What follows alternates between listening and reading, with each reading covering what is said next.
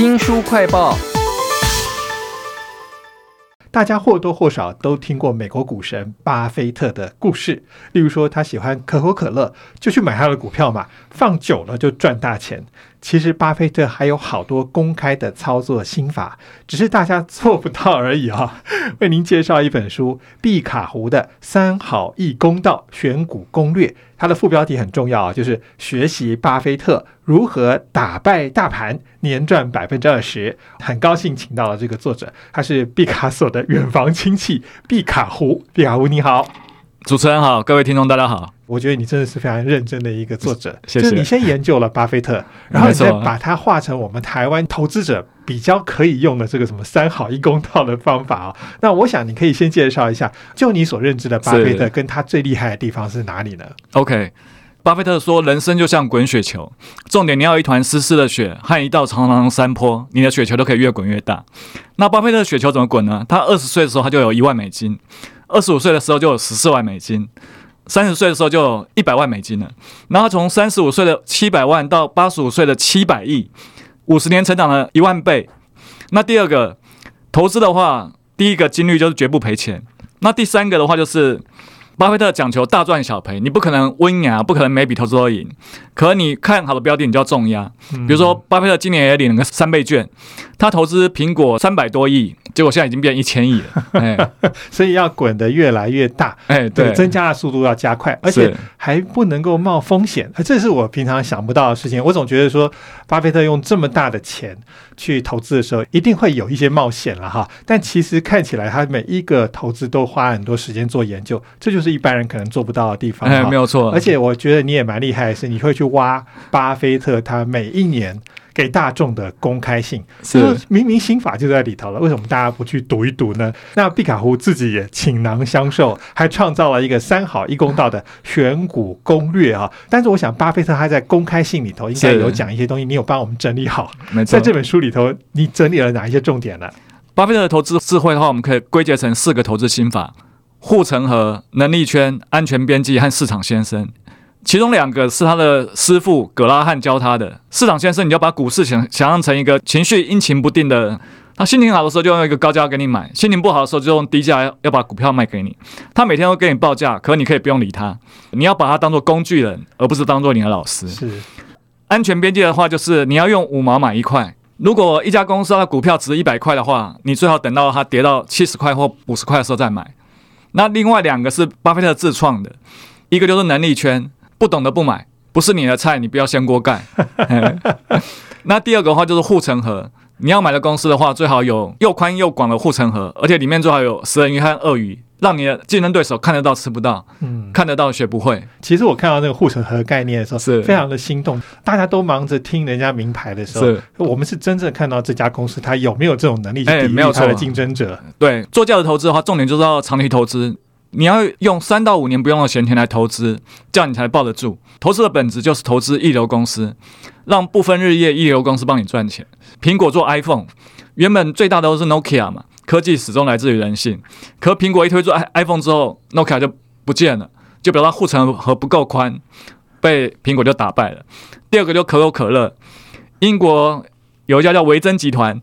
做维珍航空又做维珍电信、维珍音乐，他想说英国人为什么要喝美国人的可乐，所以他就有做了一个维珍可乐。过了几年又不见了。中国有一个哇哈哈集团是最大饮料公司，他也做一个哇哈哈可乐，过了几年也都不见了，这表示可口可乐护城河非常宽广。是，我们要怎么样找出一个公司它的护城河够宽广哈？是其实就可以运用您的三好一公道的选股攻略。那三好一公道到底指的是什么呢？OK，因为巴菲特的多年的投资智慧，我们没办法立即的一窥堂奥，所以我把他的投资标准化繁为简，变成台湾人的习惯的溃靠就变成三好一公道，也就是股东权益报酬率要高，净负债比较低，每股盈余要成长，而且本益比较合理。那其中最重要就是我们讲的股东权益报酬率，就我们讲的 ROE。简单来讲，就是公司运用股东的钱赚钱的效益。所以 ROE 越高的话，表示你公司用同样的资本可以赚越多的钱。所以我们如果再用量化来看的话，长短期的 ROE 可以设定在十五趴以上，然后公司最好不要有净负债，然后公司的每股盈余最好都可以持续成长。最后一点，不管多么好的公司，你就绝对不要追高买进，所以本益比最好小于二十倍。哇，这样听起来这个毕卡湖不是那种技术派的，你比较像哎是是那个什么公司派，就是看他的会计财务报哎，没有错，嘿，那你刚刚讲的那一些数字啊，什么股东报酬，也许有一些听众他们有投资股票不太清楚，可是如果看了你的台股价值战 A P P，可能就比较知道说怎么样可以筛选出来啊。所以是不是可以为我们找个例子来介绍一下？我看这本书的时候，我发现你有好几次都拿台积电来当例子。哎，没错，我们护国神山，嘿，它在今年三四月的话，就符合我们这三合一公道的标准。目前的 ROE 的话，大概二三趴左右，十年平均的 ROE 也大概在二十几趴。第二个，它公司没有净负债，他手上的现金部位比他跟银行借的长短期借款都还少，所以你看他也没有跟公司股东增资要钱，他的成长都是靠自己的内部资金来产生的。那第三个，获利成长。二零一九年的话，它的 EPS 也就是每股盈余大概十三点五三，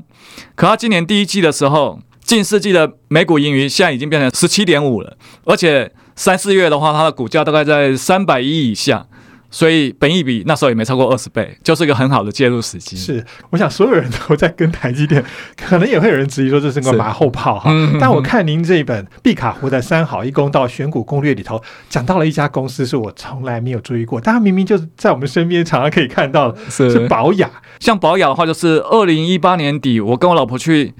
吃晚餐的时候，哎，刚好我老婆去逛宝雅，那我看到哎里面非常大，然后逛的女生又很多，刚好他同业叫美华泰，在同一条路又刚好歇业不做了，我就赶快回去研究财报，发现他二零一八年底的话，宝雅刚好也符合这三好一公道的标准，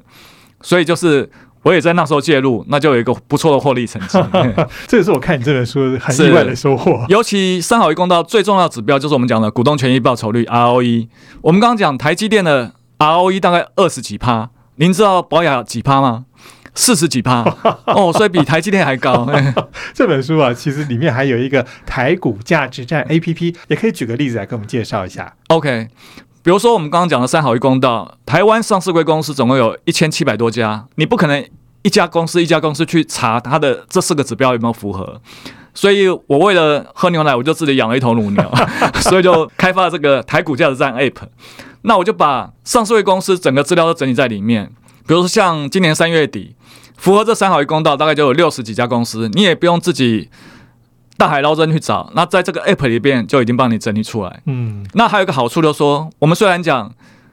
近十年 ROE 要大于十五趴，如果你想，哎，不要看那么长，你看近五年可不可以？可以，我们在这个 App 里面有一个选股条件，你可以调整那个参数，就可以自己来找适合自己的一个范围。哎，我觉得你的书真的很有用，是因为你有巴菲特的肩膀，那你站在他的身上，然后运用了一些这个现在的科技技术帮我们筛选，我们做起来好像会比较心安一点吧。哎，没有错，因为我觉得站在巨人的肩膀上学习，才能够事半功倍。嗯，也许听到这里哦，很多听众还是会觉得说好可惜，因为他平常不玩股票，是光是听到讲那什么 ROE，他可能都听不懂是什么啊。所以我想在这本书里头，一开始介绍巴菲特他自己可以赚百分之二十的报酬率，但他介绍了一个方法是保证百分之十，是那个好像比较简单一点。哎，没有错。其实巴菲特有建议两个极端的投资方式，一个就被动投资，一个主动投资。那被动投资，他认为八成以上的我们个人投资人都适合用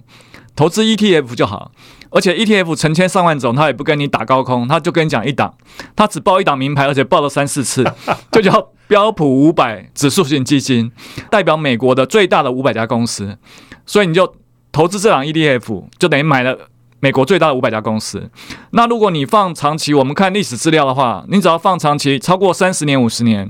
平均的年化报酬率就有十趴，哇，其实这样是非常不错的一个报酬。所以巴菲特其实早就报了一个稳赚的名牌哎，哦。没有错，嘿，因为我们来看长期而言的话，美国的景气都是往上的。不过我们也要一个心理准备，即使投资标普五百，它也是一股票，所以随时都有可能跌五十趴或三十趴，你一定要有报警处理的心理准备。所以最好用定期定额来介入的话，会是一个比较稳当的做法。哦，其实你讲了很多东西，大家好像常常在广告里都听到，是但其实做不到，真的可以获利哦。嗯而看这本毕卡湖的三好一公道选股攻略。就有很多可以让你安心的做法了。非常谢谢这本书的作者毕卡胡亲自到录音室来为我们大家来分享，也谢谢巴菲特，早就已经在这么多年以来一直给大家名牌啊、谢谢。